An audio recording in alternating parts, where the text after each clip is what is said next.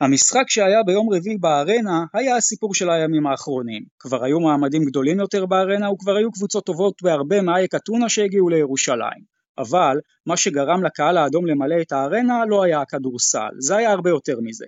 הפועל ירושלים הגיע למשחק הזה כמו קבוצה שנלחמת על החיים שלה במובן הכי עמוק והכי רציני של המילה.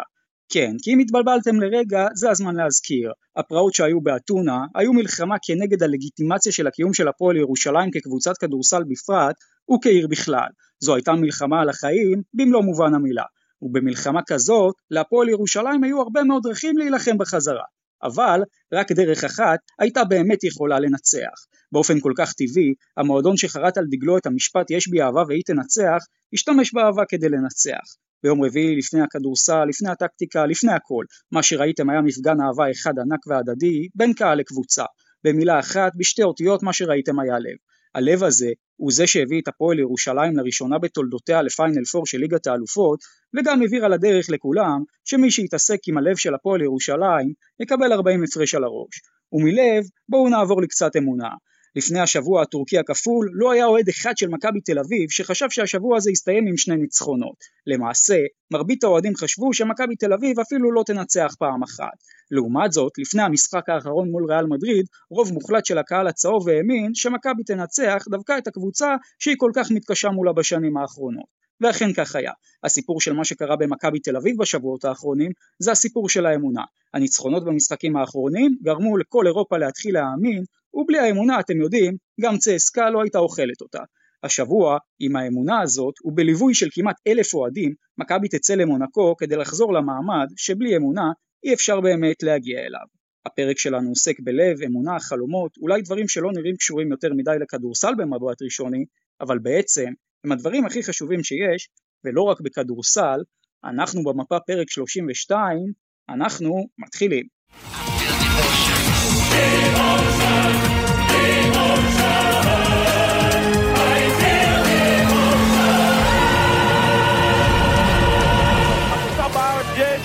אנחנו במפה ואנחנו נשארים במפה, לא רק בספורט, לא הכל. אז אנחנו במפה, פרק 32, הפודקאסט שמסקר את הקבוצות הישראליות באירופה, פרק מאוד מיוחד שהתעסק גם בהפועל ירושלים וההעפלה ההיסטורית שלה לפיינל פור ליגת האלופות, וגם במכבי תל אביב לקראת הפלייאוף שמתחיל מול מונקו, ויש לנו בפרק הזה אורחים מאוד מיוחדים, אבל רגע לפני בואו ככה נציג לכם כרגיל את המשתתפים הקבועים, אז קודם כל אני נייט דרור מהדף טיימאוט, וכמו כל שבוע כאן איתנו יועד תורג'מן, שבוע טוב יועד, מה שלומך? שבוע מצוין, חברים, הכל בסדר. אה, וואו, איזה שבוע מחכה לנו, אני כבר אה, כוסס ציפורניים, לא יכול לחכות עוד רגע אחד אפילו. וגם כאן איתנו, כמו כל שבוע, אופק ששון, מה שלומך? מה, עוד שבוע כאוהד מכבי שאני אצטרך לשרוד שבוע שהפיק שלו זה גליל עליון, נס ציונה, ואז אני גם צריך לסבול את האולסטאר הישראלי, זה באמת אה, שבוע קשה שעבר על כוחותינו. אה, כיף שמפה זה רק עולה. לגמרי, שבוע מדהים ויש לנו שני אורחים מאוד מיוחדים בפרק הזה ואני אשמח אה, להציג אותם. אז קודם כל האורח הראשון הוא אחד האוהדים השרופים של הפועל ירושלים, היה מהמשתתפים המיתולוגיים בפורום צ'י האגדי והוא למעשה מנהל את קבוצת הוואטסאפ הראשונה שהחליפה את אותו פורום צ'ה, יש לו גם אה, עבר עשיר כשחקן בליגות בתי הכנסת למיניהם, זה הזמן להגיד אה, שבוע טוב לליאון, מה שלומך? אהלן, אהלן, תודה רבה על האירוח המפנק שלכם. אה, אז כן, שמח להיות פה, תודה רבה, אחד האוהדים באמת הוותיקים פה, שמח להצטרף לפוסטקאסט המדהים שלכם כמאזין הדוק שלכם. אנחנו ממש שמחים שאתה פה, ולא נלווה אותנו בחלק של הפועל ירושלים, ויש איתנו עוד אורח שהולך ללוות איתנו, אותנו בכל הפרק, אתם בטח מכירים אותו, הוא מהפודקאסט המוכר מכבי פוד, הוא כמובן גם אה, משדר את משחקי הליגה הלאומית בכדורסל, הוא בכלל הוא שדר של איגוד הכדורסל וגם אה, שדר ברדיו מכבי, ואם לא הבנתם עדיין, מדובר בגיא קופיצ'ינסקי, שבוע טוב גיא. שבוע טוב חברים, אה, אהלן יועד, אהלן נייט, אהלן ליאון, ושלום לאיש עם השם הכי יפה בפאנל הזה כמובן, לאופק. למה? מה מושך, מה מושך אותך בשם שלי? טוב, השם של, של הבן שלי, אתה יודע. אה, זה די, די, די, די מסגיר את זה ברגע שאומרים את זה. תיארתי לעצמי שלשם זה הולך. על שמי או לא?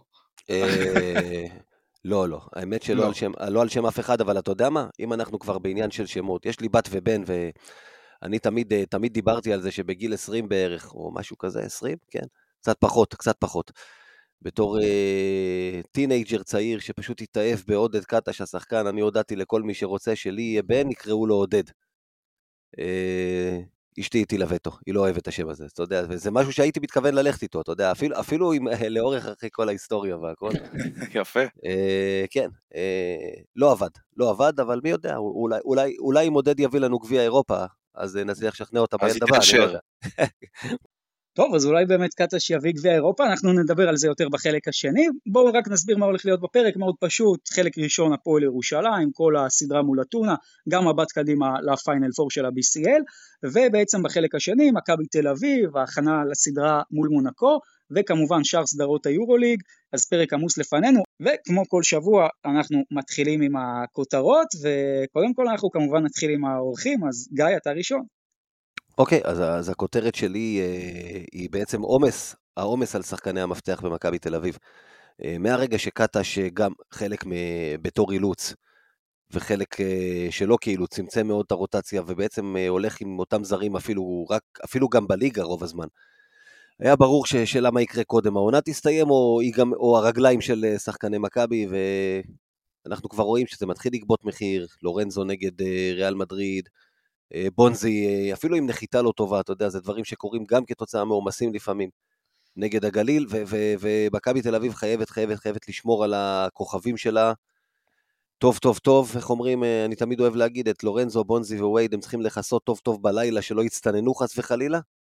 כי אם חס וחלילה מישהו מהם נפגע ולא מסיים את העונה, זה ישפיע על מכבי, לא רק זה יגמור לה את העונה האירופית, עלול לגמור לה גם את הליגה. טוב, אז ככה, לגבי המונולוג שלי, המונולוג שלי בעצם חזרתה של הפועל ירושלים לקדמת הבמה, ולהיות למעשה קבוצה מספר 2 בישראל. אז uh, כידוע, בשנים האחרונות uh, הפועל ירושלים קצת איבדה את המגמה שלה של uh, מספר 2, והפועל חולון, הפועל תל אביב התחילו לזנב בה, ונכון, הפועל ירושלים הגיעו לגמרים בשנים האחרונות, וקצת הלכנו אחורה, הארנה קצת הידלדלה, אה, משחקים באירופה נהיו עם אה, כמות אוהדים אה, של שליש, המנויים, המנויים כמות המנויים נרדה בשליש, ולצערנו הפועל ירושלים קצת הלכה אחורה, אבל באמת העונה, דיקיש, חומסקי וכל הצבע המקצועי החזירו אותה לקדמת הבמה, פיינל פור אירופי, הארנה בתצוגה היסטורית מטורפת של 11,600 איש, אווירה של השנים האחרונות ש... שהייתה חסרה לנו כל כך, סוף סוף חוזרת, והפועל ירושלים באמת חוזרת להיות מספר 2, וזהו, חוזרים. אז 11, 11,600, ועבדכם הנאמן היה אחד מה, מה, מהאנשים שנכחו בארנה. Uh, הכותרת שלי היא אפילו לא מילים שלי, אלה מילים של, uh, של סים סנדר ונה, uh, שאמר אותם לאחד מאנשי הפועל ירושלים ב, בירידה למחצית. אה, אחרי המחצית הראשונה בארנה נגד אייק, במשחק השלישי, והמשפט היה If I learned something from this series is don't fuck with the Jews. אז uh, don't fuck with the Jews, והשבוע האחרון הוכיח את זה בצורה... אתם יודעים, זה לא היה משחק כדורסל, uh, רק משחק כדורסל. לראיה, אני הייתי שם, ועוד אוהדי כדורסל, אוהדי כדורסל שהם לא בהכרח של הפועל ירושלים, והיה פה משהו שהוא יותר גדול, זה היה ממש, אתם יודעים, כמו שיש בה, מישהו מכם ראה את הסדרה בנטפליקס של ה-Last Dance של מייקל ג'ורטן, אז uh, I took that personally, אז אוהדי הפועל ירושלים לקחו את אייק אתונה פרסונלי, ויש אנשים שהייתה להם מטרה אחת מול העיניים, וזה היה למרר את החיים של, uh, של אייק אתונה. אז זה כל טיימאוט וכל uh, התקפה של, ה, של היוונים, וזה היה, היה תענוג, מעריך מאוד, לא כאוהדי הפועל ירושלים. טוב, אופק דיבר על הפן של הקהל וכל הדבר הזה, אני אדבר, הכותרת שלי תהיה על הפן המקצועי של המשחק הזה. אה, הפועל ירושלים פשוט באה והראתה מפגן עוצמה שאני לא זוכר הרבה זמן מהפועל ירושלים. אה, פשוט חיסול ממוקד הגנתית של כל השחקנים של אייק, 14 סלי שדה על 16 עיבודי כדור, זה מה שעשתה אייק במשחק השלישי, ותראה, כשיש לך יותר עיבודי כדור מאשר סלי שדה, אה, זה מסמן שהקבוצה ממול נתנה עבודה נדירה שלא רואים כל יום בהגנה, ושאפו להפועל ירושלים על זה, ומברוק על הפיינל פור.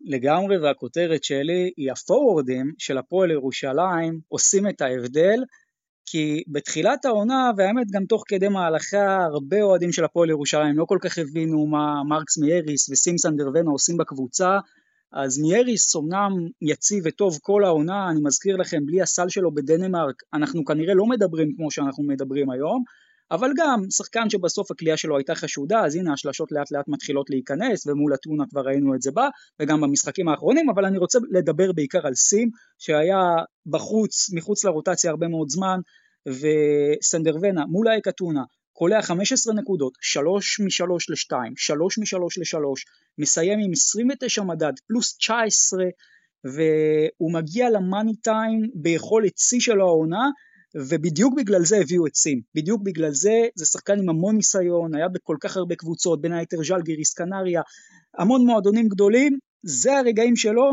בדיוק בשביל זה הוא פה, אז הכותרת שלי, הפורורדים של הפועל ירושלים עושים את ההבדל, ומפה אני באמת רוצה לעבור איתכם למה שקרה בסדרה מול אייק אתונה, כי בסוף הפועל ירושלים מנצחת במשחק השלישי ב-40 הפרש. אני לא חושב שמישהו האמין, ליאון אתה האמנת כאחד שהיה בארנה שזה ייגמר 40 הפרש? לא רק שלא האמנתי, אני גם חשבתי שיש סוג של סיפור של ולנסיה, שכמו ב-2017 שהפסדנו במשחק האחרון, אבל אה, לא האמנתי בחיים, אבל אה, לאט לאט ההרגשה שאתה נכנסת לארנה, אה, בשעה שש בצהריים, זה היה קשוח מאוד עם כל הילדים והמקלחות וכל העניינים, אבל uh, אתה נכנסת לארנה, אתה שינית פתאום את הגישה, אתה ראית מה הולך להיות להם על הספסל, אתה ראית מה הולך להיות uh, שאתה בא, אתה תחתונה ובשעה שש כבר מלאה, והאווירה הולכת להיות אווירה היסטורית, ולאט לאט הפסימיות השתנתה לאופטימיות, של לא רק אופטימיות, שאנחנו הולכים לתת שואו כמו שצריך, ופשוט מדהים. שמע, ליאון, ליאון, יש שם אנשים שלא ראו את המשחק. אני אומר לך, יש אנשים שהיה לפעמים צריך להזכיר להם שה-40 הפרש, שיסתכלו רגע על, ה- על הסקורבורד, ואמרו, מה, 40 הפרש? כי הם היו כל כך ממוקדים באייקה טונה, ו- ושהם ירצו למות, מה זה? שהם שכחו שיש משחק כדורסל לשחק. תקשיב, אני, אני האמנתי, אני האמנתי שהפועל ירושלים תיקח את המשחק הזה, אבל אתה יודע, סביב ה-8, 10, 12, אני לא האמנתי שזה יגיע למימדים לא האלה של ההפרש. אני עוד חשבתי שזה יהיה צמוד, שזה יהיה, ילך עד הרבע השלישי-רביעי כזה, אה, אבל באמת, זה, זה היה משהו מדהים, זה היה משהו מדהים. אה, אני אגיד לכם ככה, מה שהיה יפה שם, במשחק הזה, בדרך כלל, אתה יודע, כאוהד כדורסל, אתה מסתכל על התקפה, על שטף התקפי, על חסימות, על pick and rollים, על אה, הוצאות וכל מיני דברים כאלה. היופי שהיה שם במשחק, זה שחיכית לראות מהלכי הגנה. אני לא יודע, אני לא איך להסביר לכם את זה, אני אוהד כדורסל כמעט 40 שנה, אז היופי שאצלנו זה שפשוט ראית מהלכים הגנתיים, אתה מחכה למהלך הגנתי, ואתה לא אכפת לך מההתקפה, באמת, אני לא אכפת לי, אני פשוט רציתי לראות עוד מהלך הגנתי שיהיה, וזה פשוט הייתה הצגה. איך הם סוגרים את הגארדים, איך הם סוגרים את ה... את אה, שחקני הצבע שלהם, זה היה פשוט טירוף. אתה... שמע, אפשר להגיד את זה אבל אגב, על כל העונה של הפועל אה, ירושלים, לא? נכון, נכון, אבל זה היה משהו אחר. אתה ראית את שגב, חמש חטיפות, לא יודע אם שמתם לב, ראיתם בסטטיסטיקה, חמש חטיפות היו לו. אה, כל שחקן התאבד שם על הכדור, זה, זה היה מלאכים הגנתיים, אתה... מדהימים, אני לא, לא, קשה להסביר את זה, אבל זה היה פשוט וואו. אני לא זוכר... שמע, איתי שגב, איתי שגב, זה, אני חושב שזאת העונה הכי טובה בקריירה שלו. אני לא, יודע, אני לא יודע להסביר איך, כן, אבל זה... כל פעם שאני צופה במשחק שלכם, הדקות שהוא עולה ומה שהוא נותן, אני לא זוכר שהוא נתן בשום מקום בקריירה שלו. עזוב הגנתית, הגנתית תמיד היה לו את זה, אבל כן, התקפית... הפלוס, הפלוס מינוס שלו מאוד מאוד גבוה בעונה הזאת, ותמיד ש... תמיד שהוא מכניס אותו, דיקיץ', זה... אתה רואה שיש מומנטום חיובי, סוג של uh, ההגנה יותר מתכ... מת... מת... מתכווצת, uh, אה, הפועל ירושלים יותר שוטפת, לא יודע איך להסביר את זה, באמת, שגב זה פשוט, וואו, אני, זה אחד השחקנים שאמרתי לעצמי, למה השאירו אותו, למה לא הביאו את זלמנסון, למה לא השאירו את זלמנסון, למה כאילו, מה השאירו את הדבר הזה, את הנגר הזה? אתה לא היחיד.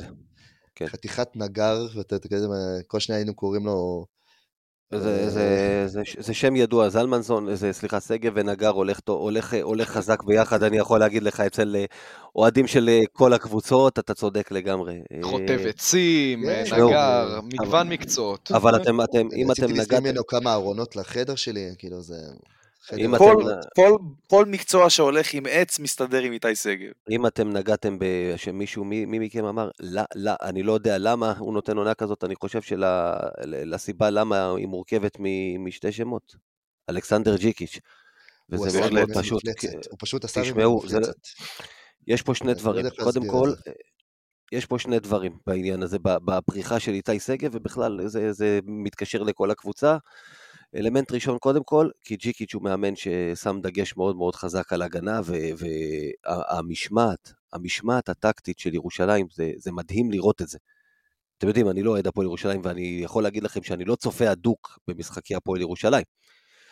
גם את המשחק מול אייק אני השלמתי ככה בשבילכם, כי באותו זמן שידרתי משחק פלייאוף לאומית מנהריה, באותו זמן בדיוק, ואגב, אה, אפרופו אה, מנטה, תכף אני, אתם, אתם יודעים מה, נחזור לזה אחר כך, אבל, אבל אה, לראות, אני ראיתי את זה למשל מאוד מאוד בקרוב בגמר הגביע ששידרנו בארנה, אה, אמיר ואני במסגרת רדיו מכבי. איך שירושלים פירקה שם את התרגילים של מכבי, המשמעת ההגנתית שג'יקיץ' הנחיל לשחקנים שלו, וזה הגיע מתחילת העונה, זו קבוצה שהתחילה את ההכנה שלה מאוד מאוד מוקדם השנה, הרבה לפני כל קבוצות הליגה, כולל מכבי תל אביב, ורואים את זה, היא קבוצה ממושמעת, סופר ממושמעת, בצורה של איך שהיא מבצעת את העזרה בהגנה אחד לשני, את ההלפן ריקאבר למשל, שחקן יוצא עד הסוף, ושגב פורח בדברים האלה, כי כמו שאמרתם, הגנה תמיד הייתה לו, הוא יודע לעשות את הדברים האלה, הוא יודע לצאת ולחפות על, אה, על גארד, הוא יודע להישאר עם הגארד של היריבה, הוא יודע לתת, אה, לבוא אחורה אחרי זה לחסימה בתזמון מצוין, מצוין. והדבר השני, שדיברתם על עניין התרומה ההתקפית, כשאתה יודע שיש לך מאמן שמעריך את ההגנה שלך, ואז, מכיוון שאתה עושה את הצד הזה טוב, אתה מרוויח את הדקות שלך, ואז לא משנה מה תעשה בצד השני של המגרש, אתה תישאר על המגרש כי הוא, כי הוא מאמין בך בזכות הצד ההגנתי שלך. זה גם, זה גם משחרר אותך הרבה יותר בהתקפה להראות uh, מה שאתה יודע, כי אתה לא בלחץ שיעיפו אותך לספסל על כל איזה זריקה לא לעניין, או uh, איזה פספוס. זה גם חלק מאוד מאוד גדול. הוא מרגיש ביטחון, המאמן שלו נותן לו ביטחון, זה יבוא גם בצד השני. תראו, 40 הפרש זה דבר שהוא לא חסר תקדים כי כבר היה יותר מזה, נגיד מול קזאן, אבל הפועל ירושלים במשחק הזה לדעתי הוכיחה בעיקר לעצמה אם עדיין למישהו איכשהו היה ספק שהיא באמת יכולה ללכת עד הסוף, כי זה משחק שהוא הצהרה, ואני חושב גם שאי אפשר לנתק את מה שהלך שם עם הקהל ואת הטירוף שהיה שם, כי בסוף זה מתחבר לאחד לשני, כשהקהל הזה דוחף את הפועל ירושלים, הקבוצה הזאת משתדרגת בכמה רמות, אנחנו זוכרים את זה משנים קודמות.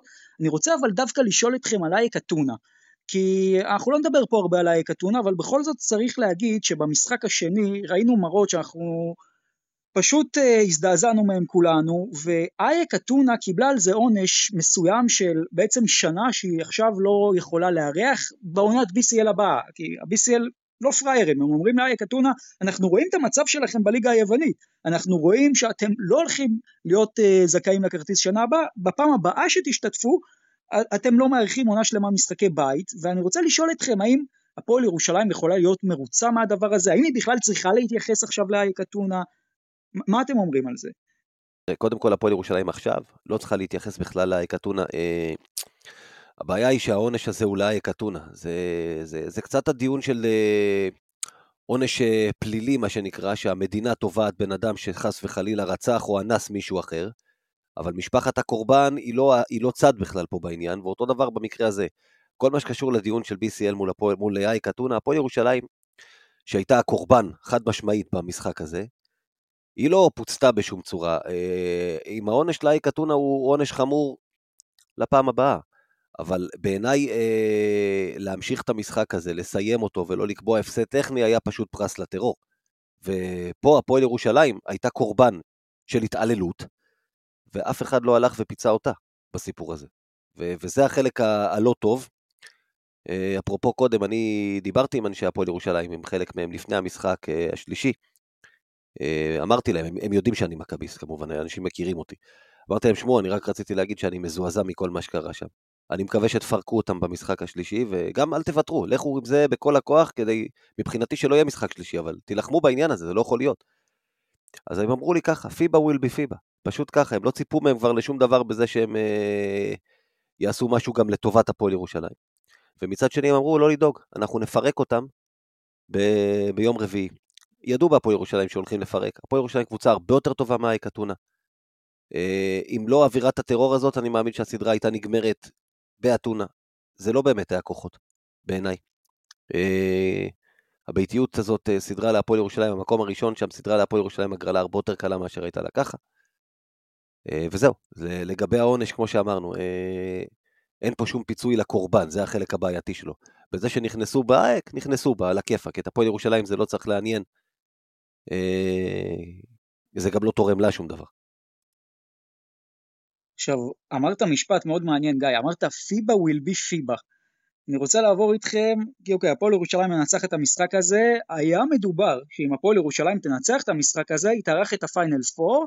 אני יכול להגיד לכם שברגע שאני שמעתי את הדיבורים האלה, אני הרמתי גבה, מכיוון שפיבה will be פיבה, וצריך להבין פה, לפני שאנחנו נכנסים בכלל לזירה הזאת של האם הפועל ירושלים באמת אה, הייתה יכולה לארח, אם היא הייתה מסכימה לתנאים של פיבה או לא, שירושלים will be ירושלים, ובסופו של דבר ירושלים אין מה לעשות, זאת עיר של האירופאים, איך אומרים, מדליקה את הקוף, זאת עיר שהם רואים בה כעיר פוליטית, ולכן צריך גם לזכור שהרבה מאוד פעמים זה לא תמיד הכל תלוי בהפועל ירושלים, אבל אני דווקא רוצה לשאול אותך, ליאון, כמי שמכיר את הקבוצה הזאת כל כך הרבה שנים, כי באמת הרבה מהאוהדים מרגישים שהייתה פה הזדמנות. בוא נניח, בוא נניח שבאמת כל הסיפור פה היה, למרות שאני חושב שהיו פה דברים מעבר, אבל לצורך הדיון בוא נניח שזה היה תלוי בהפועל ירושלים, היא הייתה חייבת להתחייב לליגת האלופות, לעמוד בתנאי שליגת האלופות הציבה. היית הולך על זה או לא? אה, נראה לי מה שהלך שם יותר זה... הפועל היו צריכים להיות יותר, אה, פחות צודקים, יותר להיות חכמים. בואו ננסה שנה, נהיה, ואז נערך את הפיינל פור כמו שצריך. ועכשיו לדעתי, סוג של, אה, אחרי שראיתי את הכתבה של אראלי וייסברג, שזה הולך להיות ביחד, זה נראה על פניו שכאילו די אה, בזבזנו את, ה, את ה-Final 4 הזה. אז חבל מאוד שאנחנו לא שמה, ולדעתי האמירה פה של, אה, של אדלסון, שהוא רוצה לעשות שנה הבאה כבר להיות ביורוליג, ביורוקאפ ואז ביורוליג, היא נכונה, אבל לעת עתה, כאילו, ל... ולדעתי יש פה, אני חושב שיש פה פספוס רציני, ונראה לי חומסקי נראה לי די בבאסה מהעניין הזה, ממה שאני הבנתי מהרעיונות האחרונים שלו, אה, וזה חבל, וכן, אז היינו נהנים לשנה אחת בפיבה, לא קרה שום דבר, בוא, בוא נראה מה הולך אחרי זה קדימה. ודי חבל, כי לדעתי, באמת, אם זה היה פה, היינו יכולים ללכת עד הסוף. אופק, מה אתה אומר? הפועל ירושלים פספסה פה הזדמנות ענק, או שהיא עשתה את הדבר הנכון? תראה, עכשיו זה קצת בחוכמת הבדיעבד אחרי הפרסום של, אה, של אראלה, אבל... רגע, אה, אבל אני אשאל אותך, אתה יודע מה אופק, אני אשאל אותך גם שאלת ביניים, אני לא בטוח, אתה יודע, אנחנו צריכים, אה, אנחנו יודעים שתכנונים, והתכנון הוא כמובן קיים, אבל אתה לא יודע גם מה יהיה עוד שנתיים, בואו נזכור את זה. כן, כן, אז לוקחים הכל בערבון מוגבל, אבל כן, זה היה ברור ש... שקודם כל הפועל ירושלים לא אוהבים שסוחטים אותם, ופיבה פה בעמדת חולשה.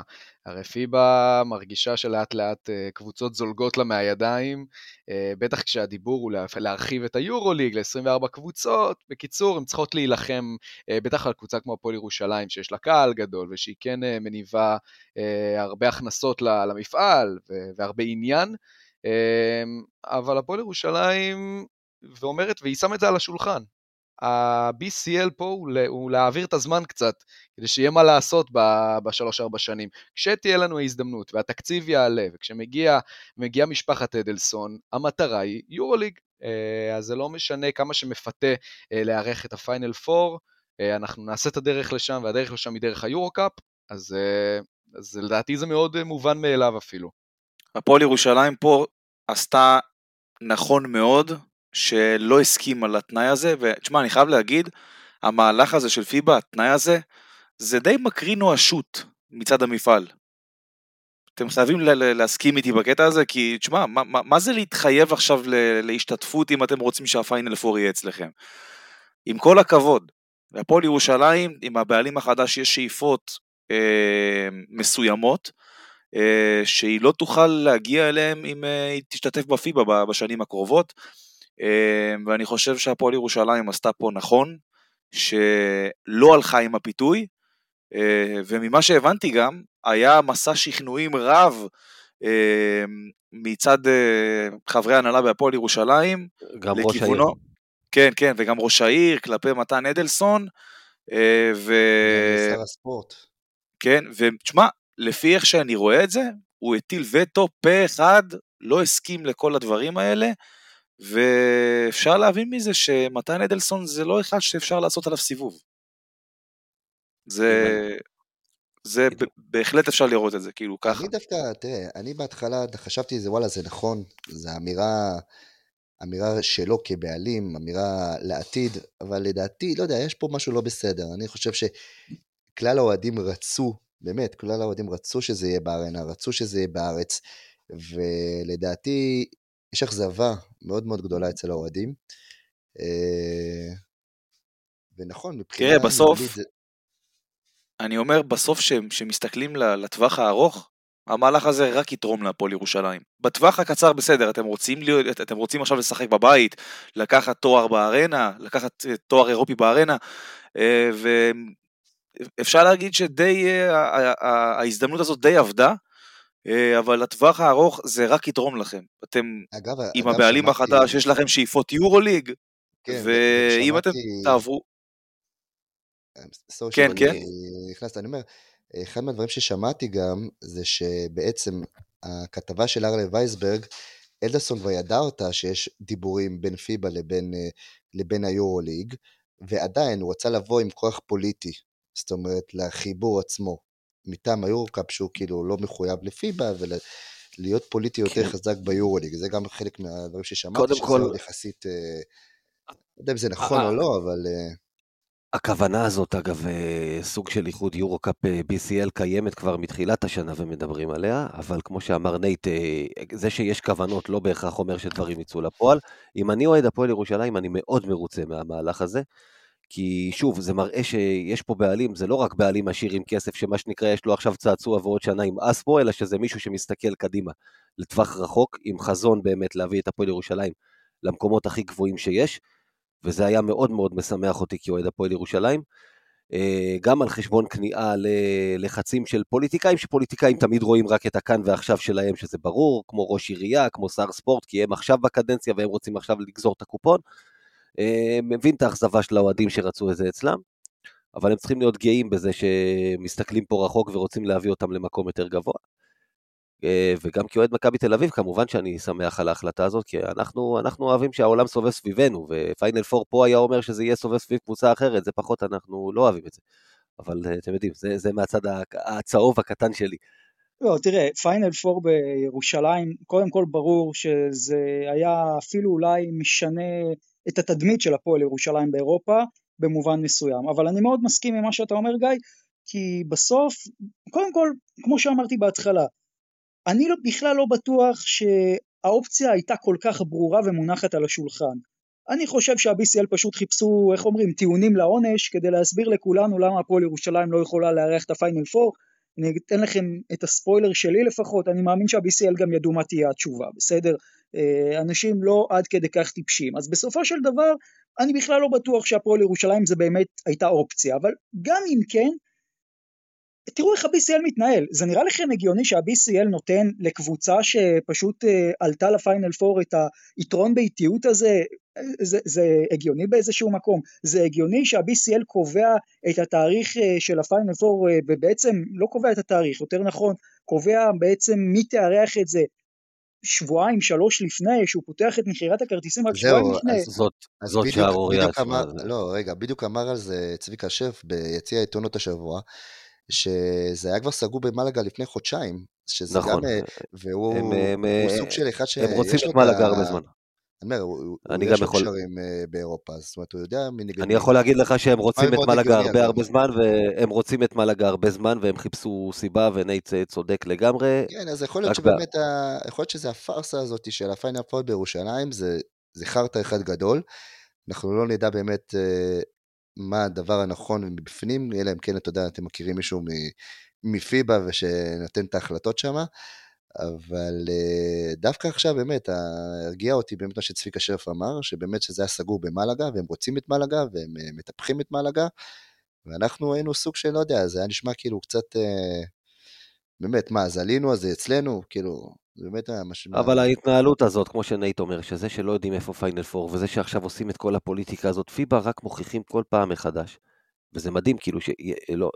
איך, איך הם לא למדו שום דבר מהקיץ שלפני אה, 23 שנים בערך, שהם פשוט איבדו את הליגה הכי, הכי טובה שהייתה להם, את הליגה הבכירה שהייתה להם, בגלל שחיתות, ריקבון ותאווה לכוח, והם פשוט מראים איך הם לא למדו שום דבר. זה, עם כל השנים שעברו, חוויה כזאת הייתה אמורה, איך אמר קטש אחרי גליל, שיעור בצניעות, הייתה אמורה ללמד אותם קצת צניעות, וזה רק מראה שהם לא למדו כלום.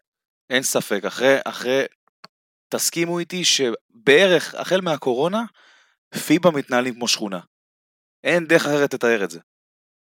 אני לגמרי מסכים, אתה יודע את דעתי אוהד, כי בסוף אני טוען שליגת האלופות ב-2019-2020, אני לא אגיד הייתה שווה ליורוליג, ממש לא, אבל היא לפחות הראתה לנו את הדרך, הראתה לנו שהיא באמת הולכת להתחרות על הטופ של אירופה, היא עשתה גם מהלכים מאוד מרשימים. ומהקורונה, עם בעצם זה שהם אה, צמצמו את כמות המשחקים, שינו את אה, מבנה המפעל, הפכו את שלב הבתים הראשון משמונה קבוצות לארבע קבוצות, זה, זה פשוט אה, בדיחה, וכמו שאמרתי גם בפרק הקודם שלנו עם הפועל תל אביב, היום לכל קבוצה צמרת ישראלית הייתי ממליץ ללכת ליורו-קאפ, על אף שהרמה בליגת האלופות גבוהה יותר, וזה לכשעצמו אומר הכל. אני רוצה לעבור איתכם למלאגה, בואו נדבר קצת מה הולך להיות לנו במלאגה, קודם כל יהיו הרבה מאוד אוהדים אה, אדומים, עוד כמובן אין לנו פרטים, אבל אני לא בטוח שיהיו מספיק כרטיסים לכולם, כי הפועל ירושלים באמת אה, תטיס אלפי אוהדים לשם, זה בוודאות. גם הקהל של מלאגה כמובן אה, מאוד חם על הדבר הזה. בואו רק נדבר קצת על היריבות שהפועל ירושלים תפגוש שם, נעשה כמובן פרק הכנה מלא בהמשך, אבל היא פוגשת את מלאגה שניצחה את מורסיה 2-0 מהדהד, היא פוגשת את אה, טנריף אה, שבעצם ניצחה 2-1 את מנרסה, פדרו מרטינז לא פראייר אמרנו את זה, אבל בסוף טנריף עולה, וכמובן בון שהופכת את זה מ-1-0 לשטרסבורג ל-2-1 לטובתה. ליאון, מי לדעתך היריבה הכי חזקה שם? אמ, תשמעו, טנריף ומלאגה, שניהם קבוצות קשות ספרדיות, מקום 4, מקום 5 בליגה הספרדית, שניהם ניצחו את הגדולות, אה, יהיה מאוד מאוד קשה. אה, משום מה נראה לי, אני יודע, יודע שהולכת להיות הגרלה שהיא די אה, סגורה, שכנראה הספרדיות יהיו בסוף, או משהו כזה. לא הפועל תל אביב רגע, תן לי בסוף? לנחש, תן לי לנחש. טנריף הפועל ירושלים ובון מול מלאגה. אם זה לא קורה, אם זה- זה לא קורה, זה ברור שזה אני יקרה. זה לא אני, בסדר? ברור, הנה, תרשמו את זה עכשיו פה. תכ... אה, יהיה משחק קשה. אה, לדעתי, זה שזה עבר באמת למלאגה, יש לזה השלכות מאוד אה, אה, למשחק של הפועל, כי פה, אתה יודע, פה אנחנו יכולים לפרק כל קבוצה, לדעתי. פה בארנה עם ה-10-11 אלף איש שלנו, במלאגה, לדעתי, כמו שאני רואה עד עכשיו, יטוסו בין 500 ל-1,000 איש, אה, לא יותר מזה. אה, מקצועית יהיה מאוד מאוד מאוד קשה. אה, אנקיס חייב לחזור לפורמה, מה שהיה מול אייק אתונה לא יכול לחזור, הוא חייב לתת נוכחות. אה, סתם אגב, במשחק, ה... שמתי לב, אה, דווקא במשחק האחרון שהיה מול, אה, מול אייק, אז הם די עזבו את אנקינס והוא די זרם במשחק, אז אה, אם זה לא הולך לו באמת בהתחלה מול הקבוצות הקשות ושומרים אותו מאוד מאוד קשה, אז צריך לתת לו יותר לזרום, לא לתת לו כדורים, ראיתי שה pick and rollים היו מאוד מאוד גבוהים שם, וגם הפסיקו לעשות לו את ה pick and rollים שם הקצרים, וקיצור, אנקיס חייב לחזור לפורמה כדי שנוכל לנצח את אחד מה, מהקבוצות האלה. יהיה מעניין, אין ספק. לסיכום, לסיכום חבר'ה, אם הייתי אוהד הפועל ירושלים, הייתי אומר משפט אחד. In Jikish, in Jikish defense we trust. trust. בדיוק. תזכירו לי, העונה באירופה, אני לא זוכר ששיחקנו נגד ספרדיות. לא, לא, לא שיחקת מול קבוצה ספרדית, זה נכון. אגב, הפועל ירושלים הגיע לפיינל פור הזה די בדרך חלקה, וטוב שכך. אה, סוג של כן, כל ההגרלות יצאו לנו טוב, ועכשיו אנחנו מקבלים באמת את הטופ של הקצפת של פיבה. סוף סוף, אתה יודע, היו שנים, קיבלת את ולנסיה וקורבן בבית הראשון, הגיע הזמן שתהיה גם שנה אחת שתפנק אותך. הפועל ירושלים השנה, למעט אולי בגביע ווינר בתחילת השנה שזכרת, עוד לא הפסידה משחק שהיא באה למשחק שאסור לה להפסיד אותו. זה עוד לא קרה. אה, אז אה, אתם יודעים, אתם יכולים להיות אופטימיים. היא מגיעה למשחקי מאני טיים האלה מאוד מאוד מאוד מוכנה. וספרדיות, אגב, יושב בבית בסלוניקי אחד דיאניס פרופולוס, שהיו לו דברים יותר טובים, פחות טובים, אבל ספרדיות הוא ידע לנצח, אז אפשר להרים לו טלפון, לשאול איך עושים את זה. אוקיי, okay, מעניין, אולי ג'יקיץ' ישתמש בחבר טלפוני. רגע לפני שאנחנו מסיימים את החלק על הפועל ירושלים, אה, ליאון, שוב אני רוצה לשאול אותך, שוב, כאחד גם שמלווה את הקבוצה הזאת כל כך הרבה זמן, ליוואי רנדולף, סוף המשחק מול אייק אתונה, דגל ישראל עושה רונדלים שם על הפרקט, איך הרגשת? תקשיבו, זה אחד הרגעים, באמת, תכלוכית בעיניים.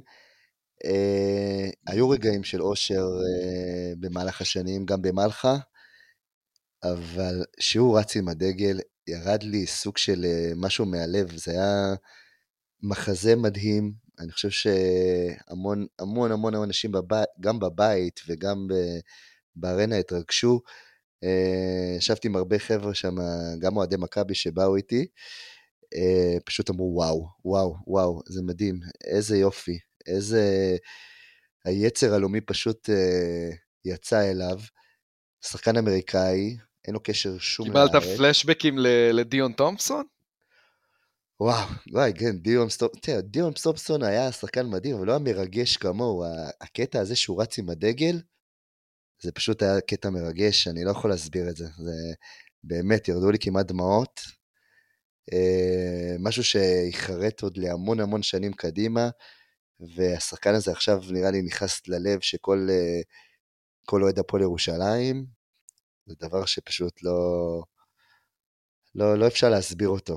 אה, מחזה מדהים, מחווה מדהימה של רנדולף, שיישאר איתנו לעוד שנים קדימה. שחקן ענק, שחקן ענק רנדולף. אה, לפני ככה שאנחנו נפרדים ומסיימים את החלק אה, של הפועל ירושלים, ככה תן לי במשפט שניים ליאון את התחושה, את התחושה לקראת הפיינל פור, לקראת המשך העונה, האם יש פה אולי הזדמנות היסטורית מבחינתך או שאתה חושב שכבר הגענו לתקרת הזכוכית שלנו? Uh, לדעתי הכל עדיין פתוח. Uh, באמת, דיקיץ' תמיד הוא מראה שאתה מגיע למאני טיים. Uh, מה שחשבת על הפועל ירושלים כל השנים, שבמאני טיים אנחנו לא נופלים, בגמרים אנחנו נופלים,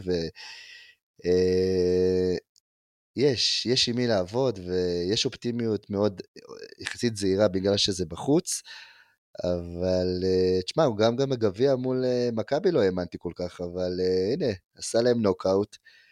אה, וקבוצת כוכבים נגד בולדווין, נגד אה, לורנזו בראון שלקח אליפות אירופה עם ספרד, בואו, fucking, אליפות אירופה עם ספרד, מגיע לארנה ופשוט לא קולע.